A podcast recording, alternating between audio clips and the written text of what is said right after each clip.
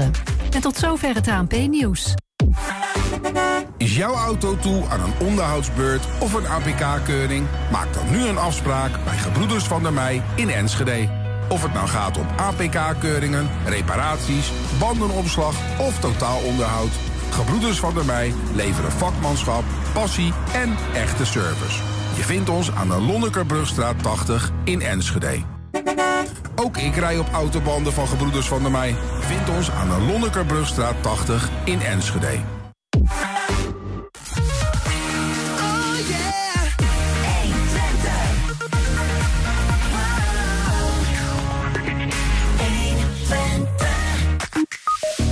Shanty-liederen worden veelal gezongen door zeelieden. Maar in Enschede hebben we ook een Shanty-koor. Dit Shanty-koor gaat nu een samenwerking aan met de lieden uit Münster. Wat dit gaat betekenen, horen we zo van Shanty-koor Wrakhout. Een nieuwe aflevering van Student in Oorlogstijd. En we gaan langs bij in Opmassen, waar kunst hangt van de Oekraïense kunstenares Victoria Kartashova. Weer of geen weer, een groep hengeloers neemt iedere week een frisse duik in het water van het Tuindoorbad. Het oudste natuurbad van Nederland. En het Huis van Verhaal in Enschede zet daar deuren open voor naasten van slachtoffers van de aardbeving in Turkije en Syrië. Dit om met hen te praten en in gesprek te gaan. Hadassa Meijer praat ons bij. Het is woensdag 15 maart. Dit is 120 vandaag. 120. 120 Ja, de regionale energiestrategie Twente. Kent u dat begrip? Nou, dat is zeg maar de regionale vertaling van internationale klimaatdoelen. Gemeente, waterschap, provincie hebben daar een invulling gegeven aan die afspraken over het opwekken van duurzame energie met wind en zon. Dus zeg maar met windturbines en zonnepanelen. Bram Reijnders schuift vandaag aan en vertelt hoe hij met Almelo Energie de participatie en het draagvlak voor de beoogde windturbines in het ATT-gebied wil bevorderen. Dat is zeg maar het gebied tussen Almelo, Tubbergen en Twenterand. Hij ziet zelfs mogelijkheden om dit project geheel in eigen beheer te exporteren. Onderdeel is ook het lokaal eigenaarschap. En voordat we naar Bram gaan, uh, eerst een kort fragment. waar we spraken hier eerder over met Louis Koopman. Hij is fractievoorzitter van LAS Lokaal Almelo Samen. Zover ik weet, uh, die gesprekken zijn mij niet bekend. Uh, er is wel aangegeven dat daar de voorkeur naar uitgaat, naar lokaal eigenaarschap. Maar we horen ook al zeg maar, dat commerciële bedrijven bezig zijn in dat gebied. Dus, uh, maar ja, eigenlijk moet de gemeente Almelo dat natuurlijk bij zich houden. Ja, er zijn nog genoeg uh, commerciële bedrijven zeg maar, op, uh, op energiegebied. Welkom Bram in de studio. Ja, dankjewel. Um, even om maar bij het begin te beginnen. Hè. Uh, Almelo Energie, hoe is dat ontstaan? Almelo Energie is ontstaan door Duurzaam Aardorp. Uh, een dorpje waar ik woon. Uh, waar we als vrijwilligers uh, de handen in, ineen hebben geslagen en gezegd van ja, een heleboel van die opgaven kunnen we echt ook zelf. dat is ter oren gekomen bij de gemeente. Die wilde wooncoaches, energiecoaches organiseren en kwamen bij ons en zeiden van god, zouden jullie ons daar niet bij willen helpen? Dus dan groeit het eigenlijk vanuit een maatschappelijke opgave van bewoners door bewoners zelf, door naar de gemeente en straks hopelijk ook wat andere gemeenten in het AT&T-samenwerkingsgebied. Uh, en zijn bewoners, zijn het uh, echt in de zin van bewoners of ook ondernemers of organisaties? Nou, op, die... op dit moment uh, doen we het met z'n tienen. En dat zijn toch allemaal zeg maar, bewoners, buurmannen.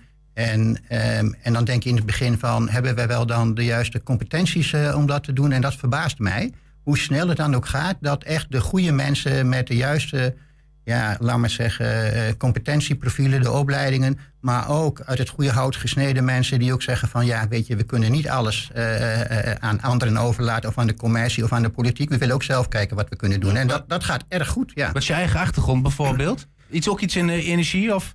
Ja, nou ja, ik heb een aantal jaren in Amerika gewoond en gewerkt, mijn MBA daar gedaan. Um, en uh, de laatste jaren uh, uh, veel handelsmissies ook geleid, ook samen met ministers. Um, en ja, met corona ging dat niet meer. En nou ja, dan kom je thuis en dan denk je van ik moet nog een paar jaar, wat ga ik dan doen? En ik heb dit opgepakt. En, ja. en nou ja, nu staan we waar we staan. En dat doe je met tien bewoners, geef je al aan. maar zijn er andere, andere inwoners ook bij betrokken, bij zo'n corporatie? andere, ja. ja um, het, kijk, als je dit dan oppakt, dan kom je in domeinen van andere organisaties. Je komt in het domein van de gemeente, de warmtetransitie. Wat moeten we daar doen? Wij hebben eh, op eigen kracht uh, met de Universiteit Twente een studie gedaan met studenten naar waterstof. Nou, dat komt natuurlijk de provincie ter oren, Natuur en Milieu Overijssel ter oren, de gemeente ter oren van hoe dan Bram en wat gaan we daar dan mee doen? En dat is natuurlijk een hele mooie, want dan kun je daar, heb je een heleboel aanknopingspunten meer van. Nou, dat is dan zou een basis kunnen zijn voor de warmtetransitie. Maar wat doen we dan met aquathermie? Wat doen we dan met geothermie? Wat doen we dan met biogas? En is dat dan niet voor Aardorp een uh, transitie, uh, zeg maar, brandstof? En op deze manier, uh, ja, groeit het een beetje naar je toe en word je een beetje het middelpunt van, nou ja, een bottom-up beweging. Ja, ja en, en, en krijg je dan veel reacties daar ook over van andere bewoners uit Aardorp? Want ik denk, heel eerlijk zijn, dat nog niet iedereen bezig is met, met waterstof bijvoorbeeld. Nee, maar uh, daar begin je ook niet. Uh, er was een landelijke campagne van Samen de Winter door. Daar hebben we op aangesloten. Dan zijn er gewoon 70 zeg maar, uh, energiecoöperaties in Nederland die dan samen deze campagnes. En dan gaat het om van ja, energiearmoede, mensen die het allemaal niet zo breed hebben. Hoe kun je hen helpen? En dan hebben wij natuurlijk een dorpshuis, het Aarhus. Ja, en dan doe, maak je een, een, een, zaterdagmiddag en dan ga je de mensen voorlichten. Je gaat even flyeren, je gaat even met social media aan de gang. En dan heb je zo weer 40, 50 mensen uh, die dan vanuit een hele andere kant van die energietransitie daar gewoon mee geconfronteerd worden. Ja, ja en dan is, is je rol als coöperatie om hen uh, daarover te informeren, te helpen? Ja, en dat was ook eigenlijk het begin van, uh, van energiecoaches en wooncoaches. Want de gemeente was daar ook bij uh, aanwezig. Ik heb ze ook uitgenodigd. En die zagen van potverdorie in zo'n dorpje, er kan toch nog het nodige gebeuren. En dat is heel erg leuk. En dat is wat je dan ook wilt. Dat de buurman jou helpt om energie te besparen is natuurlijk veel mooier dan wanneer professionals langskomen die duur betaald moeten worden. Is, is het dan ook niet juist in een dorp dat dat, dat uh, misschien wat, wat sterker is, wat meer aanslaat dan in de stad? Want ik, ik, ik ken het ook wel in, in Enschede, uh, natuurlijk ook een energiecoöperatie. En ik zie het ook dat het juist in het landelijke gebied uh, lijkt het nog wat meer aan te slaan dan uh, in de stad zelf. Merk je dat ook? Ja, dat merken wij ook. En dat is natuurlijk wel een beetje voordeel van, van dorpen. Um, maar het slaat nou ook over naar Almelo. Het slaat nou ook over naar allerlei type wijken in Almelo. En dat is nou wel heel mooi. En wij kunnen natuurlijk onze ervaring ook inzetten voor andere buurten en wijken. En dat is wat de gemeente eigenlijk nu ook wil. Dus we zijn ook heel concreet nu aan het kijken van... ja, we hebben nou Almelo of we hebben nou uh, Aardorp, Bornebroek. Uh, op welke andere zeg maar, buurten en wijken kunnen we nou stappen gaan zetten? En dat is uh, omdat het zeg maar, een zuiver, intrinsiek zuiver bottom-up verhaal is. Ja, ja. Heel goed. Um, nou, we hebben het al genoemd. Er wordt gewerkt aan een, aan een groot windpark in het zogenaamde ATT-gebied. Almelo, Tubberg, Twente. Een ja. best groot gebied, hè, volgens mij. Is het. Um, of, heb je, over wat voor omtrek hebben we het eigenlijk? Nou, ik zou de omtrek zo niet in uh, vierkante kilometers kunnen, nee, kunnen schetsen. Nee. Ja. Ja. nee. nee, maar het, het is een vrij groot gebied. Uh, een windpark. Ik heb, ik heb begrepen, 25 windmolens zijn er wel eens genoemd. Ja, daar zijn, uh, zover ik weet, nog verschillende beelden bij. Uh, en, en op dit moment waar het project uh, om te kijken van hoe kun je nou uh, dit, de volgende stap, hoe, wat zijn nou de opties om het aan te pakken? Moet je dat commercieel uitzetten? Moet je dat aan gaan aanbesteden? En wat wij doen is, en wat ik doe, is kijken wat kunnen we nou met Twente-rand doen? Kunnen we een soort Twente-rand energie bouwen, net als Almelo energie? Kunnen we een soort Tubbergen energie bouwen, net als Almelo energie? En kunnen we dan met deze vrijwilligers en ook zeg maar mensen, wel competente mensen kijken of wij dan niet zelf uh, hier een stap in kunnen zetten. En dat is eigenlijk wel, ook wel een beetje mijn droom. Dat de, uh, dat de provincie nu ook uh, gaat zeggen: Weet je, wij durven los te laten. Want deze mensen hebben eigenlijk al bewezen in de laatste jaren dat ze iets op kunnen zetten. en mijn claim is dat ik net zo goed als een commercieel bedrijf een, een, team neer kan zetten om die windmolens te bouwen. En dan is het verdienmodel wel heel interessant. Want dan zeggen wij: wij willen eigenlijk alle verdiensten uh, weer teruggeven aan de bewoners. Wij doen het dan ja, als vrijwilligers en, en ja, semi-betaald misschien, want je kunt niet alles met vrijwilligers, denk ik. Hè. Je hebt ook echt wel professionals nodig, maar dan in jouw opdrachtgeverschap. Ja, ja. ja eh, eh, toch ga ik heel even terug naar die windmolens. Hè. Je zegt uh, misschien wil uh, de, we hopen dat de provincie durft los te laten. Dus natuurlijk speelt van alles op dat gebied hè, Ja, in Twente. We kennen ook een discussie hier in Enschede. Eh, gemeenten moeten zoekgebieden aanwijzen volgens de regionale energiestrategie, Ja, die regionale plannen. Ehm, ehm, en dan moeten ze aangeven waar ze in hun grond, op hun grondgebied eh, ruimte zien voor windmolens. Nou, er zijn wat gemeenten die zijn daar terughoudend in. Ik denk Enschede, maar Twenterand is daar in het verleden ook behoorlijk terughoudend in geweest volgens mij. Ehm, maar nu is de provincie die zegt, ja, als jullie niet gaan doen, dan gaan wij kijken. En nou ja, daar, komt ook dat eh, idee vandaan dat er misschien wel ruimte is. Hè. Er zijn allerlei onderzoeken al gedaan van misschien wel 25 windturbines. Ehm, maar nu is de vraag, Zit, zitten de inwoners daarop te wachten? Hè? Want jullie, jullie hebben een coöperatie opgericht. En, er zijn, klinken toch best wel wat, wat, wat geluiden van... nou, eh, hè, tegenwind is opgericht, een stichting. Ja, en, en daar zit nou precies eh, eh, de reden waarom wij denken dat we eh, misschien wel een kans hebben voor een doorbraak. Ehm, want wij ja, kijken er niet zo commercieel naar. Kijk, waar het vaak zit is dat de winsten gaan naar grote bedrijven. En de lasten hè, de, bij dan de bewoners en de omwonenden. En als wij daar nou op een andere manier in zitten. Kijk, niemand wil natuurlijk een windmolen in je achtertuin. Eh, ook niet als dat misschien wat geld eh, oplevert. Maar als we dan toch uit kunnen leggen dat het past in de energietransitie, dat je dat ook als zeg maar ja, vrijwilligersorganisatie of bottom-up organisatie is misschien een beter woord, eh, doet. En je neemt de mensen mee. En het is niet direct van de overheid, maar het is van ons voor ons. En we gaan ook de lusten en de lasten op een eerlijke manier verdelen. Dan kom je toch een stap verder. En dat heb ik eigenlijk al wel gemerkt in de, in de individuele gesprekken die ik dan ook voer. Dat is toch anders dan dat de provincie zegt en daar gaat het eh, worden. En dan een groot commercieel bedrijf de opdracht geeft om het eh, te doen. Want dan zijn de lusten en de lasten niet eerlijk verdeeld. Nee, nee. En wat, wat, wat houdt dat in eigenlijk, die lusten en lasten? Nou ja, de, de, Eh, vooral de, de, de lusten dan in dit geval, hè? De lasten. ja, dat weten we wel. ja. Hè? Ja, ja. Nou ja, de, kijk, met die windmolens wordt echt heel veel geld verdiend. Ehm, en er zijn voorbeelden in Nederland eh, dat mensen het zelf, dat buurten en, het zelf hebben georganiseerd. En ook de verdiensten, de winsten, weer teruggaan naar de samenleving. Dus naar de mensen eh, rondom of de dorpen. Of, eh, nou ja, ik zal een voorbeeld geven. In, in Aardorp willen we een nieuw dorpshuis. Hoe zo mooi zou het zijn als we, in, als het er dan toch komt, hè, dan gewoon meedoen en dan de winsten zeg maar in Aardorp laten en daarmee dan het dorpshuis en andere zaken betalen. Hoeven wij niet de hand op te houden bij de gemeente voor. eh voor de gemeente, mooi, hoeven wij niet te betalen. Ja, nou ja, dat, maar dat is. Ik vind ook. In de participatiemaatschappij moeten we wel een stapje zetten met z'n allen. En daar wil ik graag een voorbeeld voor zijn. En, en denk je dat je de, eh, de handen daarvoor op elkaar krijgt in, in zo'n. Is dat nodig überhaupt? Hè? Want het wordt vaak over draagvlak gesproken, maar eh, bij, bij dit, on- dit soort ontwikkelingen. Maar wat, wat is dat eigenlijk, draagvlak? Nou ja, ehm, het draagvlak is dat, dat. Ja, het heeft een beetje te maken met ook, zeg maar, wat er vandaag dan weer gebeurt met, in, in, met, met, met de stemmen, met de, met de BBB. Eh, dat polariseren, dat, dat moeten we een beetje achter ons laten. En dat vind ik, hebben we zelf ook een. eh, een ja, moeten we zelf ook aan werken. Je kunt niet alleen maar gaan mopperen. En dat is eigenlijk dat draagvlak creëren. Als je het met deze mensen doet, als deze mensen in de organisatie gaan zitten, als ze samen met jou mee gaan denken hoe de winsten eh, en, de, en de opbrengsten verdeeld gaan worden, dan krijg je een ander gevoel. Ja. En, en dan, dan is het minder polariserend. En dan is het meer van, ja, wij zien ook wel, hè, gegeven Oekraïne, dat we aan die energietransitie moeten werken. Niks doen is geen optie. Hè, dat gesprek heb je dan. En hoe dan? Nou, en dan krijg je een heel ander draagvlak dan wanneer er gewoon iets aangewezen wordt vanuit de provincie. Ja, ja. Ehm, en nu, nu wordt er vaak bij gemeenten, eh, weet ik, gezegd van, nou ja, als we, als we dingen ontwikkelen, moet dan zeg maar 50% daarvan moet in lokaal eigenaarschap zijn. Ja. Hebben we het daar ook over in, in dit, dit geval? Nou, nee, wij zijn, wij zijn, wij zijn ambitieuzer. Wij zeggen 100%. Volledig lokaal eigenaarschap. Volledig lokaal eigenaarschap. En dat kan. En, en, en, en zo'n bedrijf dan, wat houdt die er dan nog aan over? Die dat gaat ontwikkelen? Ehm, de mensen in zo'n bedrijf krijgen gewoon hun loon. Alle winsten gaan weer naar eh, de, de maatschappelijke opgaven. Naar, naar, naar, nou ja, naar lagere tarieven of naar andere projecten.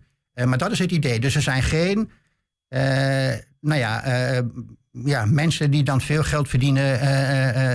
dat geld wordt niet gedistribueerd zeg maar, aan aandeelhouders. Dat blijft dan, de aanhouders zijn de mensen zelf. Oké, oké. Maar zo'n zo'n ambitieus, Ja. zo'n windmolenbouwer, die, die wil er toch denk ik dan ook wat aan overhouden? Tuurlijk, en dat mag. Ehm, eh, wij, wij zijn natuurlijk niet een windmolenbouwer. Wij Nee. hebben deze expertise nodig. En die expertise die huren we dan in. Maar Ja. wel, wij zijn wel opdrachtgever. En daar zit het verschil. Ja, precies, precies. Ehm, en, en hoe zit het met bijvoorbeeld, hè, buitenom dat, dat er natuurlijk dan een deel van het, of, de, of dat de winst zeg maar terugvloeit naar de gemeenschap. Mhm. Ehm, hoe zit het met de overlast zelf? Hè, want we hebben het over de lasten gehad. Er zullen waar mensen misschien slagschaduw krijgen. Of uh, nou ja, er wordt veel Ja. gezegd over, over geluidsnormen, hè, Ja. de laagfrequente geluid. Ja. Ehm, dat koop je natuurlijk, kun je niet alleen afkopen, Nee. denk ik, toch? Nee, maar dat is ook gewoon zo. En met die mensen moet je ook eerlijk in gesprek gaan. En daar moet je ook eerlijk de feiten zeg maar, eh, op tafel leggen. En ik heb daar ook niet een pas, pas klaar antwoord op. Nee, nee. Eh, Maar dat wordt wel onderdeel van gesprek in, in zo'n Natuurlijk, ontwikkeling. natuurlijk. En dat kan ook wel zijn dat je dan die windmolen daar niet plaatst omdat. Ja. Eh, Of omdat je voor deze bewoners een andere oplossing kiest. Ja. Je moet daar creatief mee omgaan, denk ik. Is, is er een scenario mogelijk dat er helemaal geen windmolens komen? Ja, ik denk niet dat de energietransitie dat toestaat. Ik denk als we echt nu willen dat we in Europa onze eigen buik ophouden... en niet meer afhankelijk zijn van Rusland of van aardgas of van wat dan ook... dan zullen we wel moeten. En hoe dan? Hè, is ook waar ik op een zeg maar, zuivere manier probeer een steentje aan bij te dragen. Ehm, zijn, er, zijn er nog risico's voor jullie aan verbonden? Want jullie zeggen, eh, we willen dit volledig in eigen beheer doen. Ja, dus Oh. er, zijn, er zijn zeker risico's. En de risico's zitten natuurlijk in eh, ja, het juridische eh, zeg maar, kader waarin je alles doet. Eh, want ook, je doet het wel vrijwillig, eh, maar je zit wel in een juridische jasje. Ehm, en ja, je neemt wel verantwoordelijkheden op je. Dus je kunt net zo goed failliet gaan. Of je kunt net zo goed eh, iets eh, fout doen. Eh, en er zijn zoveel regeltjes dat je soms ook niet weet dat er een regeltje is. En dat je die dan gewoon, ja, dat je die dan overtreedt. Maar zonder dat je ook dat. Wij, zijn dan amateurs, zal ik maar zeggen. Hè? En dat, dat is ook aan, aan de kant alweer een voordeel. Ja. Want, want ja, dan kun je ook nog eens een keer kijken van ja, god, dat wist ik echt niet.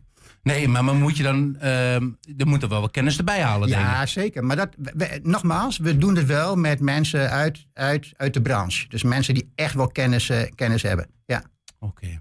Ehm, hoe gaat de komende periode eruit zien? Want, want ehm, je zult ook de Berg- en Twente-rand eh, eh, mee moeten krijgen. Hè? De- de- de- leg even uit. Wat, wat zijn de komende stappen in dit, in dit verhaal? Nou ja, ik ben dus nu met een aantal vrijwilligers van beide gemeenten in gesprek.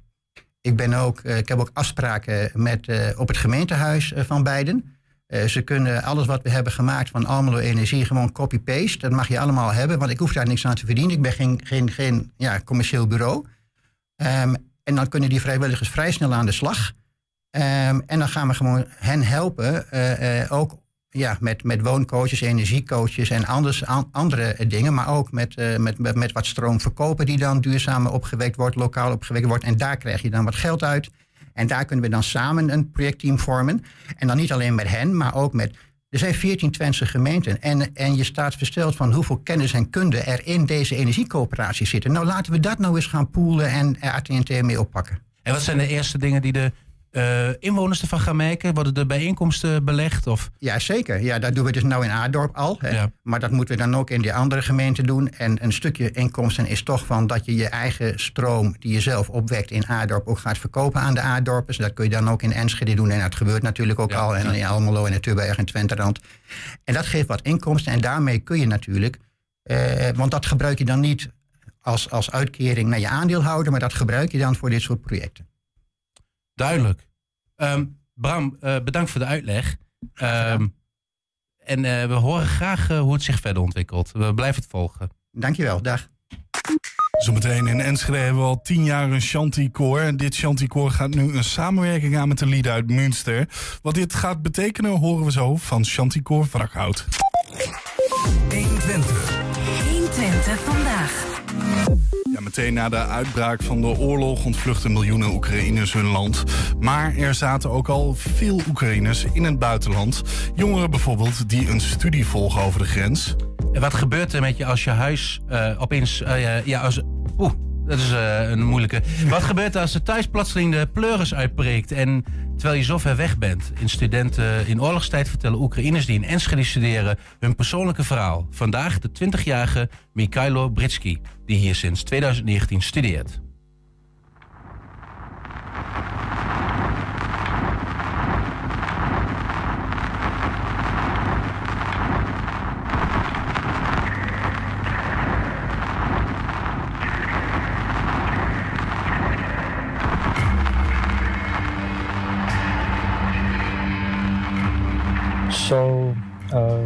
It was a peaceful morning. I woke up usually around 9, 10 o'clock in the morning, and the first thing I saw it was a message from my mom, like, "Hi son, we are fine, don't worry."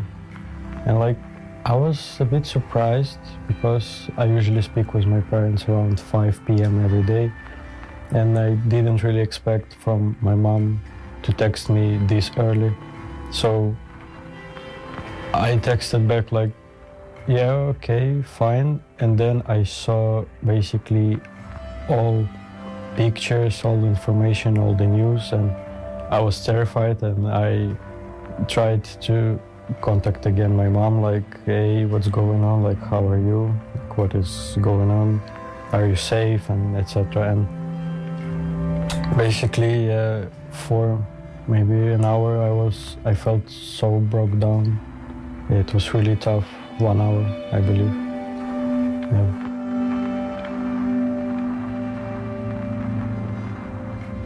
I mean, emotionally, it was really difficult. But uh, again, after emotions uh, starts to slow down a little bit, after f- a few months, of course, we I- I'm trying to live my my life, but uh, again, I'm always in contact with parents. I'm aware what is going on. Every day you wake up and you read the news. Every day you go to sleep, you read the news. Yeah, so I was just trying, um, ma- like this situation, not to ch- change my mentality every day. So I, I was trying to, to, to do what I have to do, which is study. The first thing my father told me was basically, don't worry, your main task is to study.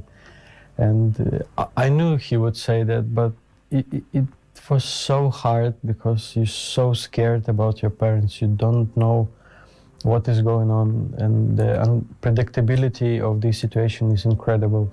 You never know which city, which home, which, like, where the next bomb will be uh, dropped today or tomorrow or next week. So they just get used to it and they're just living their life. So even uh, yesterday they told me that it was a huge, uh, again, attempt of rocket missiles. It was, I guess, like over 50 rockets just in, for Kiev or something like that. Maybe I'm mistaken. I don't really remember. And uh, my mother told me that after the sirens went off, she told like my brother that okay, we have two hours to play, so let's go outside. So immediately after uh, the sirens went off, they just came to play in the in the garden or yeah.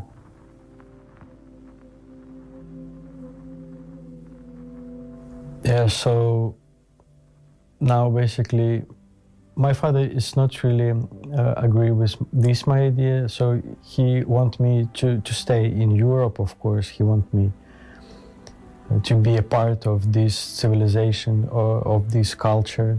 He want me to to study to work here. But of course now sometimes you have thoughts about returning back home even though it will be a really tough time after the war is finished. It will be really difficult economic situation, of course, but sometimes it's not about the money. Sometimes it's about something more, more important in your life, about your family, friends. Ja, andere afleveringen van Studenten in Oorlogstijd vind je in ons online dossier over Oekraïne. Binnenkort verschijnt een podcast van het hele gesprek met Michailo. 120. 120 vandaag. Ja, zwemmen in de buitenlucht. Velen moeten er nu nog niet aan denken. Maar weer of geen weer, een groep Hengeloers neemt iedere week een frisse duik in het water van het Tuindorpbad. Het oudste natuurbad van Nederland. En 120 sprak met een aantal fanatieke winterdippers. Nou, wij zijn aan het winterdippen. Dat doen we al het hele jaar vanaf oktober. Elke zaterdag en elke maandag komen we hier s'morgens vanaf 10 uur komen we hier eh, dippen in het koude water. Eh, wij doen dat omdat het ook eh, een heerlijk gevoel is. Eh, je moet echt even een drempel over. Maar als je keer in bent, dan voel je je alles tintelen. En ja, na die tijd voel je gewoon een ander mens. Het is heerlijk. Op zaterdag is het altijd heel druk. Dan zijn er wel rond 40, 45, 50 mensen. Op maandag is het altijd wat rustiger, omdat de meeste mensen op werken. Eh, maar dan eh, is er toch nog een aanzienlijk aantal die, die hier komen dippen morgens. En de mensen wilden heel graag, eh, nadat het seizoen was afgesloten, wilden ze toch blijven zwemmen. En toen hebben we het winterdippen eh, nou, eh, als pilot ingevoerd. En het eerste jaar is dat heel goed gelopen. We hebben het geëvalueerd. We hebben gekeken naar de veiligheid en naar de, nou, de eisen die we dan in ieder geval moeten stellen daaraan. En toen hebben we een akkoord gegeven om het tweede jaar ook te gaan winterdippen. En dat is nu. Ja, nou, ze zeggen dat dat goed is voor je lijf en je leden. En als dat niet zo is, dan zijn we niet helemaal eh, bij ons verstand natuurlijk. We doen het wel onder begeleiding. Eh, We gaan ook echt niet te lang. We gaan een paar minuten zitten we in het water. En dan gaan we er ook uit. En er is altijd controle bij. En eh, ja, we werden goed begeleid, ook in het begin. Van hoe lang en waar je op letten moet. En het is ook wel bewezen dat het eh, gezond is. Eh, het is natuurlijk, eh, zo gauw je het water ingaat, merk je meteen dat, ja, dat, je, dat je een impuls krijgt. Dat, dat, het wordt echt gestimuleerd. Je voelt echt de, de vaten samen. En na die tijd, we worden ook helemaal rood als een kreeft als we uit het water zijn. Ja, we voelen ons altijd heel erg ja, fijn als we het water uitkomen. Het is een heel enthousiast zwembad hier. Iedereen is eh, ja, welkom hier en eh, we voelen ons ook heel welkom. Wat vindt u ervan dat de ijsberen hier eh, zwemmen? Ja, dat is leuk. Dat is leuk. Sinds vorig jaar of twee jaar geleden begonnen. En de animo is steeds groter geworden. En een leuke groep en eh, ja, gezellig. Ja, het is bijzonder. Het is leuk. Het, het is heel overzichtelijk. En we houden het wel goed in de gaten. We hebben ook een het eh, badmeestershokje voorbereid. Dat is warm. Dus als er iemand wat onderkoeld raakt, dan kunnen we ja, eigenlijk direct eh, opwarmen. Eh, maar het is nog niet nodig geweest, dus eh, mensen voelen zelf ook wel aan en we houden goed zicht. En ja, aan de hand van de temperatuur kun je ook een beetje bepalen hoe lang iemand in het water mag. Je gaat naar het zwembad toe, je denkt waarom doe ik dit eigenlijk? Eh, dan denk ik van ja, ik wil eigenlijk helemaal niet. Maar ben je hier één keer en je gaat het water in, dan voel je meteen dat het je goed doet. En na die tijd allemaal de enthousiaste mensen. En op zaterdag drinken we hier ook met z'n allen een kop koffie. En, eh, en ja, een stukje samenhorigheid met elkaar. Dat is toch wel eh, ja, een heel prettig eh, gevoel. 120. 120 vandaag. Hoor je het ruisen der golven, Fields of Athenry of Wild Rover? Ze hebben allemaal één ding gemeen. Nou, dat is behalve dat Julian zo de hele dag op de redactie aan het zingen is. Het zijn allemaal shanties. En shanties zijn wijkliederen die aan boord van grote zeilschepen werden gezongen bij eentonig en zwaar werk. Ja, in Enschede hebben we ook een shantykoor, namelijk Shantykoor Wrakhout, dat tijdens druk bezochte concerten de liedjes ter gehoren brengt. Twee weken geleden kwam er een nieuw hoofdstuk voor het shantykoor. Een samenwerking met Marine Chantygeur uit Münster werd ondertekend door burgemeester Roelof Bleker van Enschede en Marcus Leuwe van Münster. Bij ons eh, zijn Herman Woldrik en Jan Lubberding van Shantykoor Wrakhout. Maar voordat we naar hen beiden gaan, eerst een kleine impressie van hoe zo'n concert eruit ziet.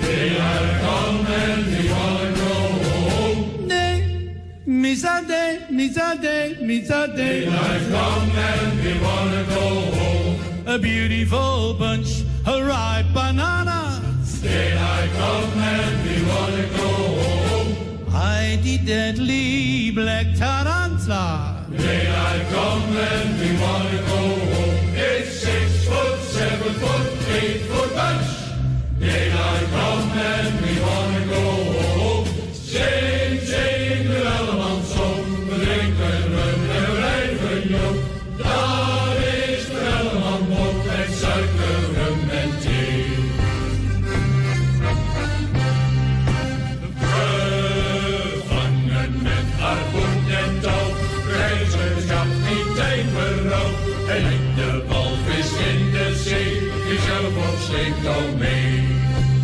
Sierra,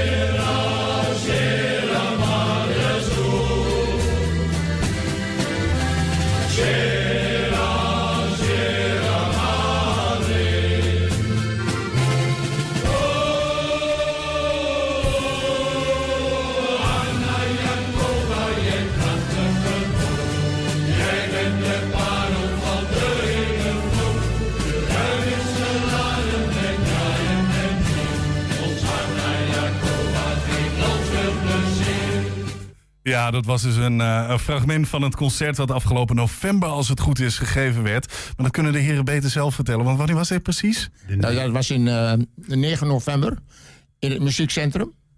Ehm, ja, en er was eigenlijk een optreden samen met Vibras en een doedelzakspeler. eh met een volle zaal, volledig uitverkocht. Zeer enthousiast publiek. Ja. En ja, we vonden het zelf een geweldig concert. Ja, want jullie zitten hier ook. Jullie zingen tijdens de video ja, gewoon mee. is, Ja. is het zo makkelijk het meezingen? Of, eh, Ja, ja want ik ben eh, vier jaar geleden werd ik lid van Chanticoor Wrakhout. En dan was mijn eerste vraag, ja nou, ik ben niet zo'n hele goede zanger. Geen probleem, Herman Wolderik, ga er maar tussen zitten, je zingt zo mee. En dat klopt. Voordat je het weet, zing je mee, klopt. Ja, wat, wat, wat over die geschiedenis. We gaan, eh, we gaan zo meteen ook even naar, naar de toekomst. Maar om eens even te beginnen, want hoe, hoe is dit ontstaan? Nou, dit koor is ontstaan eh, uit een groep zangers die lid was van de Pluszingers.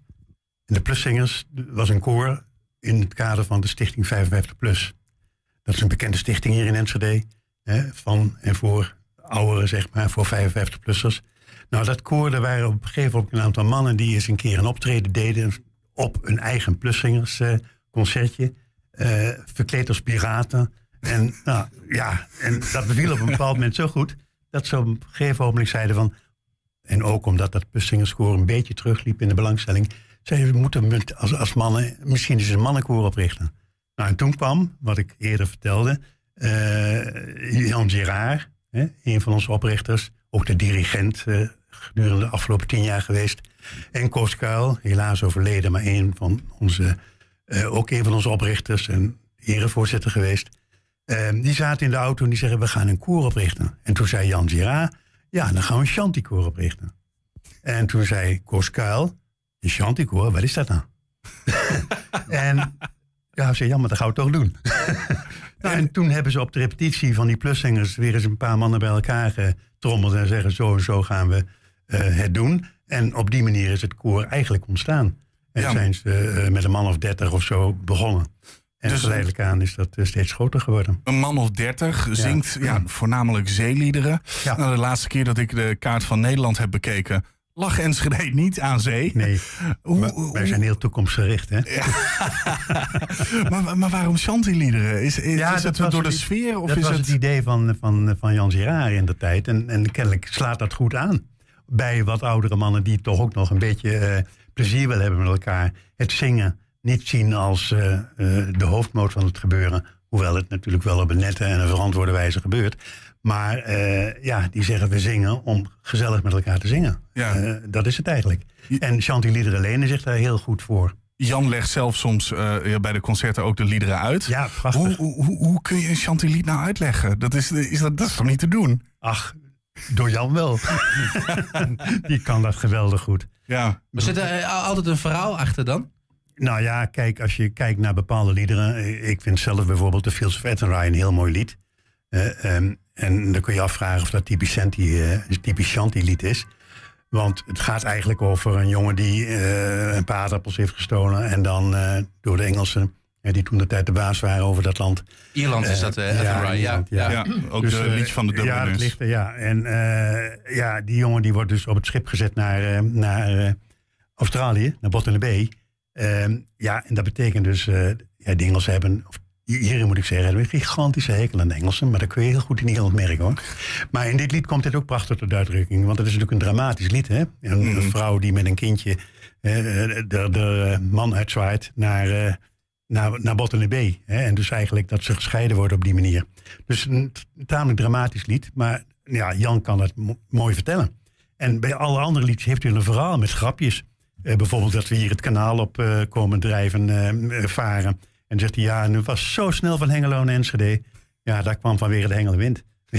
Weet je wel? Dus ja, maar Jan is daar echt heel goed in. Dus ook een spreekstalmeester wat dat betreft. Ja. Dus die kan alle liedjes aan elkaar praten en toelichten en er een mooi verhaal bij vertellen. Je, je zei het al net, eh, je zingt met voornamelijk mannen. Hoeveel, hoeveel zijn dat er? We zijn, we zijn nu totaal met eh, 71 leden, met 71 mannen. Onder die mannen is één dame, eh, dat is onze accordeoniste. Voor de rest geen vrouwen? Eh, voor de rest geen vrouwen, nee. Allemaal Dat- dat- mannen. dat heeft En, geen eh, reden, We hebben, het, we hebben het er wel stilop zo over gehad van... wat zouden jullie ervan vinden om ook eh, dames in het koor op te nemen? En dan zegt toch het merendeel... Er maar niet aan beginnen. Maar dat- Ja, dat- dat dat- is- het is, ja, niet, het is- niet iets van eh, eh, dat, dat zo'n koor een vrouw er ook in heeft? Of, Nee, ja. nee dus het is puur... eh, ja, De meeste chantekoren zijn mannenkoren. Ja, zijn door het, over het algemeen mannenkoren. Je hebt een aantal koren in Nederland, dat heb ik wel eens gezien op YouTube, kun je er dan kijken. Die, waar, waarbij een paar dames tussen de mannen staan. Maar over het algemeen niet, nee. 71 leden dus. Eh, wat, wat is daar een beetje de, de gemiddelde leeftijd van? Nou, eh, we hebben dat laatst eens uitgerekend. Toen kwamen we op 77 jaar. En hoe oud zijn jullie beiden als ik vragen mag? En wij zijn het gemiddelde van... Zijn Precies het gemiddelde van de club. Precies het gemiddelde van de club. Ja. Ja, want, want de, de- de, die- oudste, de oudste is 92, 93 volgens mij ja, inmiddels. Ja, ja, ja. En de jongste is 63. en, en jongere leden komen er niet snel bij? Of Nou ja, kijk, ja. eh, eh, we zijn een club oudere mannen. Dus dat trekt natuurlijk niet eh echt Ja, jonge het kan aan. natuurlijk soms heel gezellig Maar- zijn, hè? En we op dit moment hebben we daar ook nog geen behoefte aan, om het zo maar te zeggen. Het kan natuurlijk wel zijn dat je een mate ouder wordt. Kijk, als wij zo doorgaan, dan sterven we vanzelf uit natuurlijk. Tenzij we van onder weer aanwas krijgen. Tot dusver lukt dat. Hè. Denk aan de persoon van 53. Kijk, wij repeteren natuurlijk op, op smiddags. En dat geeft natuurlijk ook een beperking. Als je jongere mensen erbij zou willen hebben, moet je naar de avond gaan. Want mensen werken en die hebben dan over, ja, overdag geen tijd, eh, logischerwijs. Dus eh, dat, dat is ook een factor die meespeelt. Tot dusver vinden we het middags eh, heel gezellig. En houden we dat zo. Ja, en we hebben nog steeds een behoorlijke toeloop van, van leden. We hebben zelfs een wachtlijst. Ehm, ja, dus op dit moment bestaat die behoefte nog niet om... en zeker niet naar beneden uit te breiden. Dus die 70 leden of 71 is ook de max eigenlijk? eh, ja, dat is de hebben max, als ja, grens gesteld. Ja, ja. En dan, dan is het toch wel grappig dat jullie als dan hele... Want die- ik, ik gok ook dat jullie dan een gezonde vereniging zijn... aangezien jullie ook zoveel leden hebben. Ja. Dat jullie dan gaan samenwerken met Münster. Want ja, dat is nog meer mensen die ook samen gaan werken natuurlijk.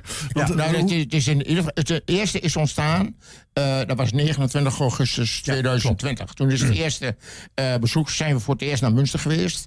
Eh, het contact kwam tot, volgens mij tot stand via mailverkeer. Ja, Münster heeft initiatief genomen. Ja, die nam het initiatief en daar zijn we op bezoek geweest. Nou, daar waren we ehm, ja, beetje aftasten en wat zijn de mogelijkheden of onmogelijkheden. Eh, met een tegenbezoek, dat was volgens mij al 2021. Ja. En toen kwam helaas corona. Dus alles werd vooruitgeschoven. Ja. En ehm, we zagen elkaar amper, want dat kon natuurlijk niet in die tijd. Tot dag eind 2021. En toen was er weer voor het eerst weer een Shanti-festival. Had, ehm, had, was er in Münster, waar wij ook een uitnodiging voor hebben gehad. En toen werd geleidelijk aan contact weer geïntensificeerd. En nou ja, uiteindelijk 7 maart, dus de officiële ondertekening. Ja, Ja, je denkt eh, na over wat je dan met elkaar zou kunnen, of wat je voor elkaar zou kunnen betekenen. Dat is natuurlijk eh, eh, wel een relevante vraag. Eh, nou ja, goed, eh, we hebben gezegd, eh, het is misschien toch leuk om eh, internationaal eh, een partnerschap te hebben. eh, met Wat, wat, wat, wat betekent dat, zo'n partnerschap? Is dat gewoon dat jullie leden uitwisselen onderling? Nou, of betekent het ook dat jullie concerten gaan spelen? Dus De- de, wrakhout gaat internationaal. Nou, nou kijk, de bedoeling is dat we proberen van elkaar te leren en dingen met elkaar samen te doen. Dat kan betekenen dat we samen liederen gaan uitwisselen, het repertoire gaan, gaan, gaan verbreden op die manier. Het kan zijn dat we samen gaan optreden. Eh, het kan zijn dat we elkaars repetities gaan bijwonen. Eh, nou, het kan zijn dat we er ook gezelligheidsaspecten aan vastknopen in de vorm van dat eh, partners en dergelijke ook bij een gezamenlijke activiteit betrokken worden. Het kan zijn dat je, en dat, dat rekenen wij nog een beetje op, dat Münster ons helpt om in Duitsland eh, is een tourneetje te maken. Wij willen, wat graag langs, wij willen graag langs wat van die havensteden, zoals Willemshaven, Bremershaven, om daar eens op te treden. Hè, want daar speelt chanty-muziek er ook nog wel een redelijke rol. Dus kortom, er zijn best een heleboel overwegingen eh, op grond waarvan je dus met elkaar, eh, op grond waarvan je ja, aan- van elkaar wat kan hebben. Je, dat- je hebt dan eh, uiteindelijk, eh, twee weken geleden heb je een, oh, een, een, een eigenlijk soort contract oh, eh, ondertekening gehad. dat- Ja, een, een, een, even een dat- handjeschudmoment. ja, ja. Ja, ik vond het wel opvallend. Want ehm, ehm, wat, wat wat we al in de inleiding zeiden, de burgemeesters waren erbij. We weten Ja. natuurlijk dat Enschede en Münster eh, ook een partnerschap met Ja. elkaar hebben. Jullie zijn zo'n beetje de eerste, het eerste uitvloeisel eh, van een, eh, een, een partnerschap tussen nou ja, eh, eh, eh, inwoners eigenlijk. Hè? Eh, zeiden ze daar nog wat over? Of? Niet dat ik gehoord Maar heb. hoe, kwamen ze überhaupt eh, eh, bij, erbij om, om erbij te zijn en te Nou, tekenen? eerlijkheidshalve moet ik zeggen dat Münster hierin toch wel een zeker voortouw heeft genomen. Chantico Münster en de burgemeester Münster hebben een, een goede band, laat ik het zo uitdrukken. En dat betekende dus dat heel snel aan de orde kwam... ja, wij willen wel samen een partnerschap vormen... maar de steden doen dat ook al. Ja, en eh, ja, onze burgemeester die staat er wel achter... dat we dat hier formeel ook bij, het Chanticoor, bij de Chanticoren gaan doen. Nou ja, dan kan Enschede natuurlijk niet achterblijven. Nee, dat moet allemaal ook formeel op zijn Duits worden geregeld, denk ik. eh, ja, Grundlich en zo Ja, weiter. ja, ja, ja, daar, Ja, daar ja, je wel van uitgaan. Kijk, het is namelijk zo, de burgemeester van Münster, eh, die blijft burgemeester in principe. Totdat hij, hij is, het is een geko- gekozen burgemeester. Hij is inmiddels erelid van Chanticoor in Münster. Ja. En dus dat scheelt ook al een stuk. Dat, dat zij dat contact kunnen maken met, ook dan met Enschede, de burgemeester van, van Münster en Enschede. Dus dan komt het een beetje in een stroomversnelling. Ehm, en we hebben een burgemeester hier voor het blok gezet. Van, hij moet wel beschermheer zijn van ons koor natuurlijk. maar de burgemeester in Münster is dat ook. En eh, nou, daar moest hij wel even om lachen. En dat lukte ook. Hij heeft dat Oh, en, hij, namelijk en hij staat nu op de wachtlijst bij jullie. En hij staat nu op de wachtlijst bij ons. Hij is, hij is wel eh, heel jong nog, denk ik. eh, nog Ja, ja, ja, ja, ja, ja. Want, ik weet niet of hij net zo goed kan zingen als Onno van Nee, Veldhuizen. de- de- Onno van Veldhuizen, die kon wel redelijk goed zingen, hè? Ja, ik wou net zeggen, want Ja. Onno van Veldhuizen hebben we nog wel eens op het plein hier Marmorstein und Eisenbrief Ja, eh, horen ja. zingen van Dravi Deutscher. Maar de- de- het is niet ondenkbaar dat jullie zeggen Roelof Bleker als Marcus eh eh, Leuwe het in Duitsland kan. Mag, mag mag, je, mag- mag je bij ons? niet. Nee, want, Nou ja, dat zou een grapje zijn. ja, Maar het nog, zou wel leuk zijn natuurlijk op zich. want hoe wordt er binnen jullie eh, eh, groep eigenlijk gereageerd over die samenwerking? Is iedereen daar lovend over? Iedereen positief? Ja, die indruk hebben wij wel. Ja. Wel, ja. Ja, kijk, ze hebben er natuurlijk nog relatief weinig van meegemaakt. Eh, dat geldt wederzijds, want we zijn op bestuurlijk niveau begonnen. We hebben nu eh, het eerste optreden gezamenlijk gehad in het kader van die oorkonde. En dat er twintig man uit Duitsland en twintig man van ons samen een eh, aantal liederen heeft gezongen voor het gezelschap eh, wat bij de oorkonde ondertekening aanwezig was. Eh, nou, dat moet zich nog gaandeweg gaan uitbreiden. En wanneer gaan we die eerste sporen zien? Eh, daar hebben we nog niet een hele concrete afspraak over, maar eh, wel de toezegging naar elkaar toe, toen we 7 sep- maart uit elkaar gingen, dat we zeiden van, eh, nou, we moeten binnenkort toch even gaan praten over wat nou onze eerste volgende activiteit gaat worden. Behalve dan dat we natuurlijk alweer naar het festival gaan in september, hè? In Münster. Daar zijn we Oh, sowieso jullie, gaan in, in, in september sowieso Ja, naar Münster ja. toe. Dan over Wrakhout, want wanneer is jullie eerst volgende event? Kunnen jullie daar wat over zeggen? Of? Jawel. De? Ja, dit eerstvolgende evenement is eh, op Koningsdag. hè, Oh, in oh ja, oh ja, ja, sorry. in, eh, in Lonneker op Koningsdag. ja. Ja, dat dan- treden we al een aantal jaren op rij op hoor. Ja, dan zijn jullie daar te zien en dan eh, kunnen mensen genieten van, eh, van de Shanty-liederen. Ja. Eh, eh, de samenwerking nu met Münster, nou, dat, dat klinkt allemaal hartstikke goed. Ik hoop dat we dat allemaal eh, mee mogen maken. Maar de concerten zijn altijd vrij druk bezet, hè, dus je moet er altijd wel snel bij zijn, of niet? Ja, als we weer van zo'n, zo'n, je bedoelt zo'n officieel concert, Ja. eh, wat we in het muziekstand gegeven hebben. Ja, in het algemeen zijn die redelijk goed bezocht, ja. Eh, we hebben zelfs eh, in het verleden, met vijf jaar bestaan, toen waren we in Elmer, Elmer, eh, Elmer Theater. Ja. En daar hebben we drie keer een uitverkochte zaal gehad. Nou ja, dus dat gaat, dat gaat best wel goed, ja. Maar de openbare optredens zijn in het algemeen vrij toegankelijk. Zoals in Lonneker, daar kan iedereen komen kijken. Jan Lubberding en Herman Wolderik, mag ik jullie heel erg bedanken. En eh, veel plezier ook in de toekomst. eh und viel Spaß. Dank Graag gedaan. Ook bedankt, hè. Zometeen, Hengelo heeft een nieuw marktplein. Een echt doe, doeplein met een vijver, bankjes, speeltoestellen en straks ook nog veel groen. En vandaag opende het plein. En we zijn ook als podcast te luisteren via alle bekende platforms. Je vindt daar de hele uitzending in, elke dag één item uitgelicht. 120. 120 vandaag. Ja, de galerij Lambert in Oudmarsum hangen, daar hangen kunstwerken van de Oekraïense kunstenaar Victoria Karachova. Jan Molenaar, voorzitter van Stichting Oost-Europa Dinkeland, haalde haar schilderijen hier naartoe. En ze vallen in de smaak. Nou, er is niet veel meer een halve. De meeste is gelukkig al verkocht. Hoi. Dag. Nou, laten we even kijken. Ja.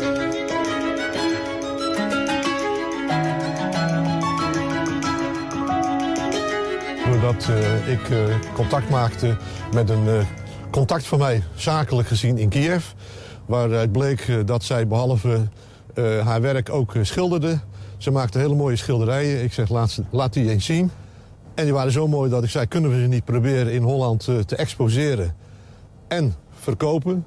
En ik vond een plekje bij Galerie Lambert.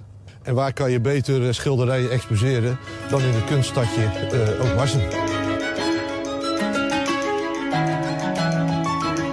brutaal geweest en eh, ik ben eh, naar binnen gelopen en gevraagd... eh, hebben jullie een plekje voor zes schilderijen?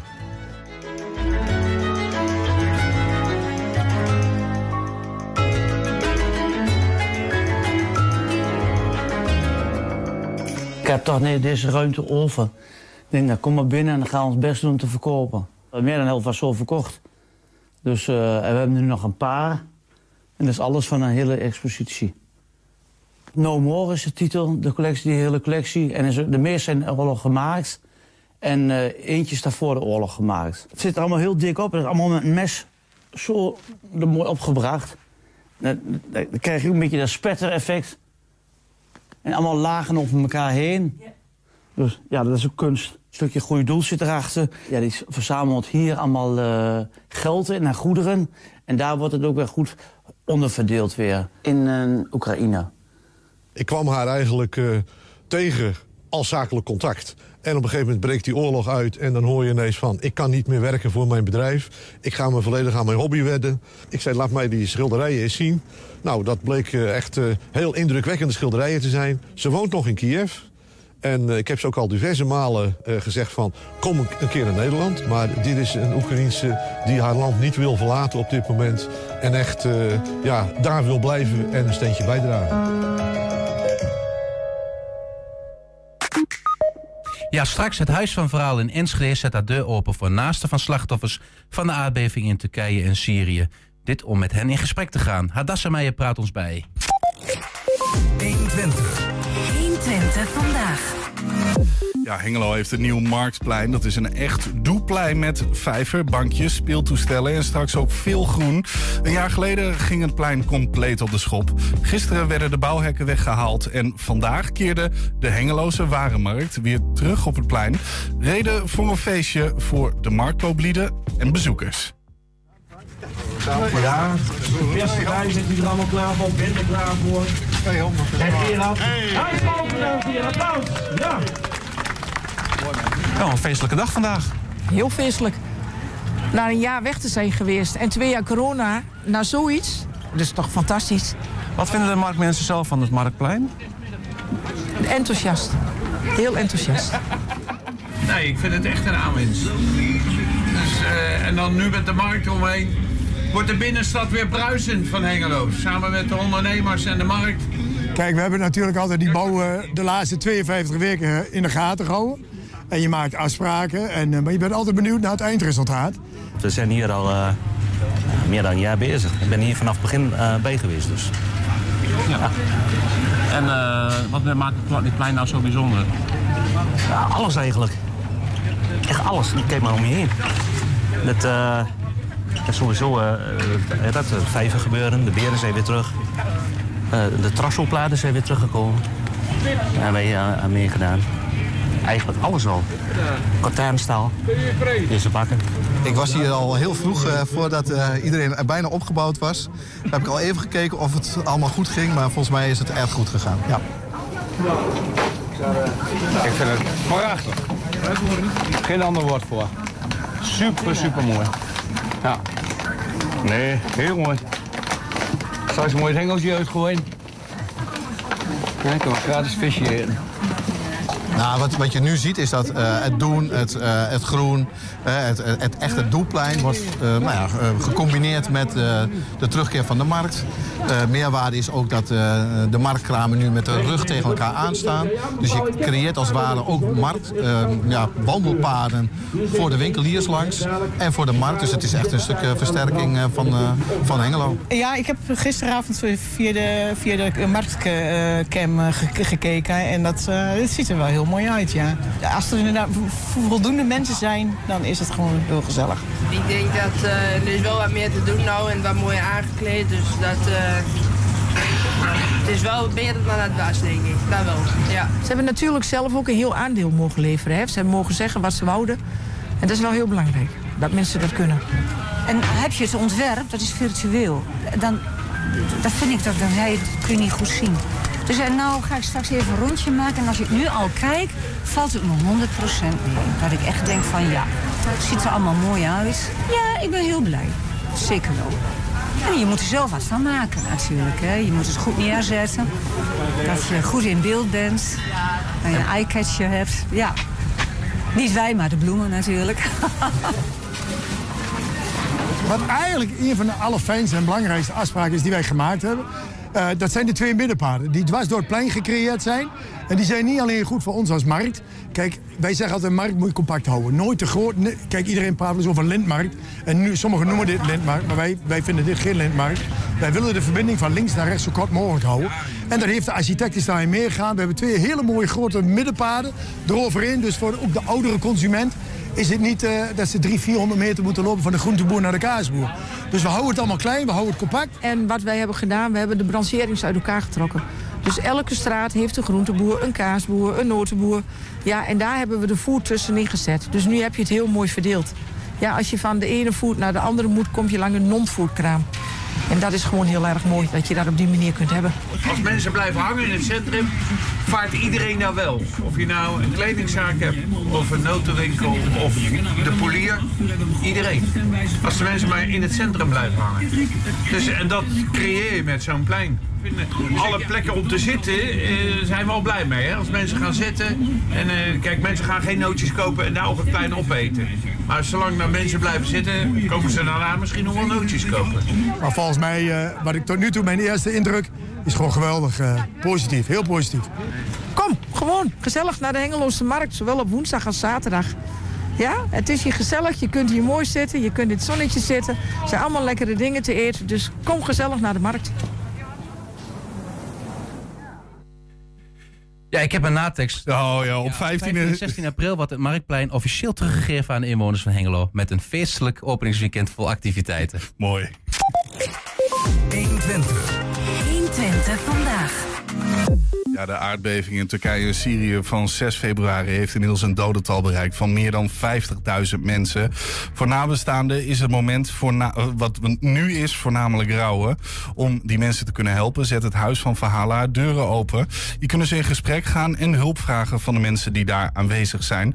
Bij ons aan tafel is Hadassa Meijer van het Huis van Verhalen. Hadassa, goedemiddag. Goedemiddag. Heel even in het kort, je moet het bijna altijd doen, maar wat is het Huis van Verhalen? Ja, Huis van Verhalen is, vind ik nog steeds een bijzondere plek eh, in Prismare in Roombeek. Ooit gestart om eh, te luisteren naar mensen die de vuurwerkramp mee hadden gemaakt. En nu eigenlijk een soort buurthuis 2.0, allemaal gericht op ontmoeting. Waarom zijn jullie dit initiatief begonnen? Ehm, eigenlijk was het zo dat eh, de eerste dagen na de, de ramp in Turkije... ik al benaderd werd door een collega in de gemeenteraad... die zei, hey Hadassa, wij hebben ook onze Enschedese ramp gehad. Doen jullie nog wat? En uh, nou, vanuit die gedachte zijn we gewoon er wel over gaan praten van... Hey, wat kunnen wij? En volgens mij hebben wij inderdaad onze ervaring opgedaan... in de afgelopen 22 jaar. En merken we dat zelfs een ramp die nou ja, een fractie van de impact heeft gehad... denk ik, dat is wat er in Turkije is gebeurd... dat er nog steeds mensen zijn die hun verhalen kwijt willen. Ja, want je, je, begint er nu al uh, net eventjes over. Uh, het is 22 jaar geleden voor mensen die nog denken... Hey, wat, wat gebeurde er toen met jongere luisteraars? Toen was uh, de vuurwerkramp in Enschede... Ja. Uh, in hoeverre kun je die met elkaar vergelijken? De vuurwerkramp en de aardbeving in Turkije-Syrië? Ja, ik weet niet of je... Je kunt nooit uh, ellende met ellende vergelijken. Ik denk dat iedereen uh, op zijn of haar manier ellende ervaart. Maar ik denk dat het heel belangrijk is dat je er voor elkaar bent. En in dat opzicht kun je dingen met elkaar vergelijken. Wij hebben hier gezien wat voor impact eh, iets kan hebben, wat je niet verwacht, wat je niet aanziet komen. Eh, dus toen zijn wij gestart met het luisteren naar de verhalen van mensen. Dat is heel goed, denk ik, opgebouwd, maar we zien dat het nog steeds nodig is. En vanuit die gedachte geredeneerd hebben wij gezegd: wij willen er ook zijn voor mensen die hun verhaal kwijt willen over familie, vrienden die ze verloren hebben in Turkije. Misschien zelf uh, er wel gezeten hebben en teruggekomen zijn. Dus dan is het een Dus beetje de, ex- de expertise die jullie al op hebben gedaan met het, ja, het meegemaakt hebben van een ramp. Willen jullie dan inzetten om mensen te helpen? Ja, het is tweeledig. Aan de ene kant kan ik me voorstellen uh, dat je het prettig vindt om eens met iemand te praten die niet zelf ook vol emoties zit. Dus wij zijn er gewoon om zonder oordeel te luisteren naar jou. Verder niks. We hebben een kopje thee of koffie. En we zijn er om te luisteren. En daarnaast heb ik met Impact al uh, de eerste verkennende gesprekken. Omdat wij heel vaak uh, zorgen dat onze trainingen bij Impact ingekocht worden. Om te kijken of wij gezamenlijk een aanbod kunnen doen naar Turkse verenigingen, moskeebesturen, et cetera. Waarin we heel graag willen delen de, de ervaringen die we opgedaan hebben. Zodat zij het kunnen vertalen naar wat in hun cultuur past. En hoe zij ook gewoon graag mensen willen opvangen. En Impact is de vrijwilligersorganisatie hier in Enschede eigenlijk, hè? Ja, Impact was vroeger Volksuniversiteit. En, en vrijwilligersorganisatie zit ook in Prismare. Dus de lijntjes zijn kort. Um, wij hebben trainingen gevolgd, luisteren zonder oordeel, uh, van klacht naar kracht, maar ook uh, presentie. Dus dat zijn gewoon dingen, we vinden het gewoon belangrijk om gewoon te zijn. Dus vandaar dat wij er gewoon zijn, net zoals een moeder vroeger met een kopje thee thuis zat te wachten. Zo zitten wij elke dinsdag tot en met vrijdag tussen half twee en vier te wachten. Als je het fijn vindt, wandel binnen en kom een bakje doen. Is, is het ook zo dat, uh, uh, omdat je zeg maar zelf een ramp hebt meegemaakt, uh, dat dat een soort verbroedering ook geeft als je met andere mensen daarover praat? Dat het zo, ja, iets, iets moois ook kan, kan opleveren?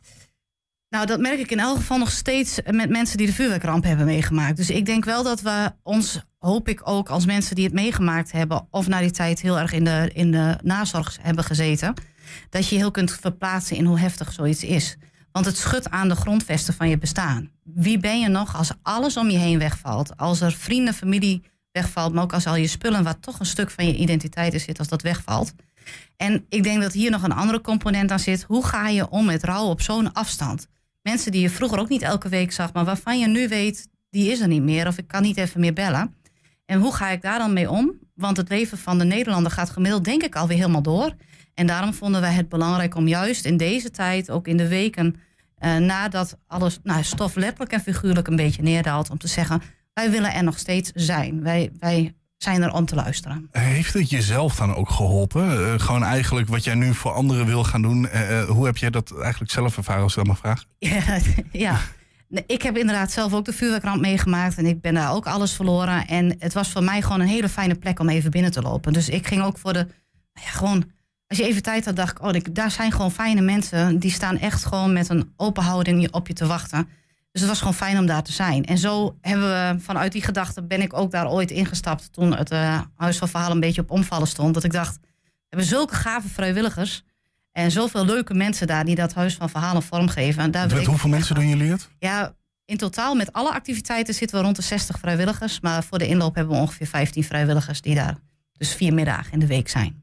Is, is al animo eigenlijk, hè? Want je noemde het net al, de stof begint neer te dalen. De meeste Nederlanders uh, die zijn gewoon weer over tot de orde van de dag. Ja.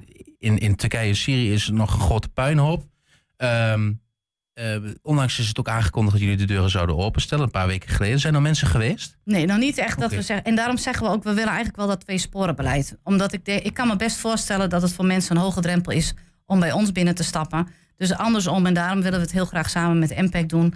Uh, die hebben ook weer meer ander netwerk om te kijken hoe kunnen we dan er daarvoor voor hun zijn. Toen wij hier de ramp meemaakten, hebben wij heel veel gehad aan de input vanuit de Bijlmer.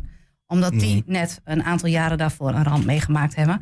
Dus we, we zeggen eigenlijk, we zijn er, gebruik ons, want we willen heel graag, uh, nou ja, er zijn voor de ander. Ja. En jullie, jullie hebben niet, niet gekozen voor een actie waar je geld of spullen ophaalt. Is dat ook een bewust, bewustzijn geweest? Ja, want ik denk, uh, dat was er al heel veel. Dus laat iedereen doen waar hij goed in is. En uh, ik ben wel uh, spullen wezen kopen op, op de markt ja. en dat soort dingen. Maar ik denk dat dat, ja, daar zijn andere organisaties voor. En wij zijn gewoon goed in luisteren. ja, ik, ik zie ook wel een beetje, kijk, net als met de vuurwerkramp. Hè, eigenlijk iedereen in Enschede die, die, die die kennen wel iemand die, hè, Ja. eh, eh, die letterlijk erbij betrokken eh, was. Die hier woont in de wijk. Of die huis kwijt was. Of familieleden kwijt was. Of je in de buurt rondliep Ja. toen het gebeurde. Ja. Precies. Ehm, maar dat is eigenlijk met, met ehm, in potentie is, is, is, is de doelgroep voor, voor dit, dit proje- project, zeg ik maar, met, voor deze openstelling, ehm, is best wel groot. Want bijna alle, of heel veel van de Turkse gemeenschap, vooral hier in Enschede, die, die kent ook wel iemand die. Ik heb dat ook met name gemerkt aan mijn collega's, zeg maar. Dat we eh, in de tijd, in de dagen dat het allemaal gebeurde, hoeveel connecties daar eigenlijk allemaal waren. En eh, ik heb ook bij hun gezien hoeveel impact onzekerheid heeft. Nou, die ervaring hebben wij natuurlijk hier ook zelf gehad. Ehm, dus daarom denk ik van, eh, laten we dat juist in Enschede nog blijven herhalen. Rouw is niet met twee, drie weken klaar. En ook al zou je op een gegeven moment de praktische zaken allemaal geregeld hebben. Je komt op een gegeven moment gewoon met zo'n grote eh, impact als dit heeft gehad, jezelf een keer tegen. En dan weet je gewoon dat, dat er hier mensen zijn. En misschien sommige mensen zullen misschien wel een professionele hulpverlening eh, zoeken. Maar wij willen er gewoon als een soort van nabers, Twentse nabers zijn voor ook mensen die juist de klap daar eh, hebben meegekregen. Nog één keer voor de mensen die nu dit gehoord hebben... of Ja. die misschien het artikel wat later op de website verschijnt eh, zullen lezen. Wanneer eh, en waar kunnen mensen langskomen? Nou, we, we gewoon tijdens onze eh, reguliere openingstijden, al in onze vrijwilligers weten specifiek hiervan dat we deze oproep gedaan hebben. Elke dinsdag tot en met vrijdagmiddag tussen half twee en vier uur in Prismare aan de Roomweg in Roombeek. En er, er kost helemaal niks er binnenlopen, hè? Natuurlijk niet. En de koffie en de thee kost ook niks. Nou, kijk eens aan. Dus mocht je daar interesse in hebben, kun je langskomen Van harte de Prismare. Hadassa Meijer, hartstikke bedankt. Graag gedaan. Ja, en dan komen we richting het einde van 21 Ja, normaal zou ik nu een tune inzetten, maar ik weet dat die te kort is om even wat we nu gaan behandelen Nou, nog even te doen. Het is natuurlijk verkiezingsdag. Heb jij al gestemd? Nee, ik ga zo meteen in mijn eigen wijk stemmen. Want ja, ik heb toch wel een beetje het gevoel altijd dat je in je eigen wijk eh, hoort te stemmen. Maar dat is ook misschien een beetje de oudbolligheid van mijzelf. Heb jij gestemd, Wilco? Eh, nee, nog niet. Maar dat ga ik nog wel doen straks. Ja, ja, ja druk aan het werken. Hadassa ook eh, op, op jezelf? Nee, ik, nee, dat is een Maar je staat eh, eh, voor de duidelijkheid eh, op plek 16 in mijn hoofd? Nee, 12. 12, sorry. 12 voor de ChristenUnie. Maar ja. nee, ik heb niet op mezelf gestemd. Dat is een principe van mij. Maar boven mij stond ook een hele andere goede vrouwelijke kwali- kandidaat. Dus daar heb ik op gestemd. Dus ik heb geen stemgeheim wat dat betreft. Nee. Nee, en weet je, het is vooral heel belangrijk, ga stemmen. Ja. Als je Ja, nog niet geweest bent, volgens mij zijn de stembureaus tot 9 uur open vanavond. Ga stemmen. Het is een feestje van de democratie. Laten we dat met elkaar vieren. Ja, want het zijn toch momenten ook wat je in de geschiedenis... eh, eh, je blijft toch spannend dat stemmen. Het heeft iets heel officieels. Maar het is de Provinciale Statenverkiezingen en ook de waterschappen. Ga daar ook voor stemmen. Het is eigenlijk alles in één. En kijk gewoon waar je kan stemmen. Ja, en als je Eh, wil weten wat de verkiezingsuitslag is, dan kun je natuurlijk ook bij ons op de site kijken eh, vanavond al. Eh, En we- weet je, we nog zijn niet er op, bij, eh, weet, je, weet je nog niet op, op wie je wil stemmen? Dan kun je altijd nog even de video's eh, op 120.nl kijken. We hebben partijgesprekken, we hebben er zes, duren ongeveer een half uurtje. Nou, drie Dus als je nu kun je nog begint, net naar de stembus. Ja, daarom, dat moet je nog net lukken. Maar dat eh, eh, kun je dus vanavond doen. Nee, ik- ga niet duiden. Dat Nou. eh, ga ik niet doen. Het is echt een provinciaal feestje, maar ik ga wel even naar Zwolle om een kijkje te nemen. In de sfeer. Nou, kijk eens aan. Daarmee zijn we ook aan het einde gekomen van 120 vandaag. Terugkijken, dat kun je direct doen via 120.nl. Vanavond 8 en 10 zijn we live op televisie te zien. Zometeen op de radio Henk Ketting met de kettingreactie. Ik zeg, ga stemmen en dan zien we je morgen. 120. Weet wat er speelt in Twente. Met nu het nieuws van 5 uur.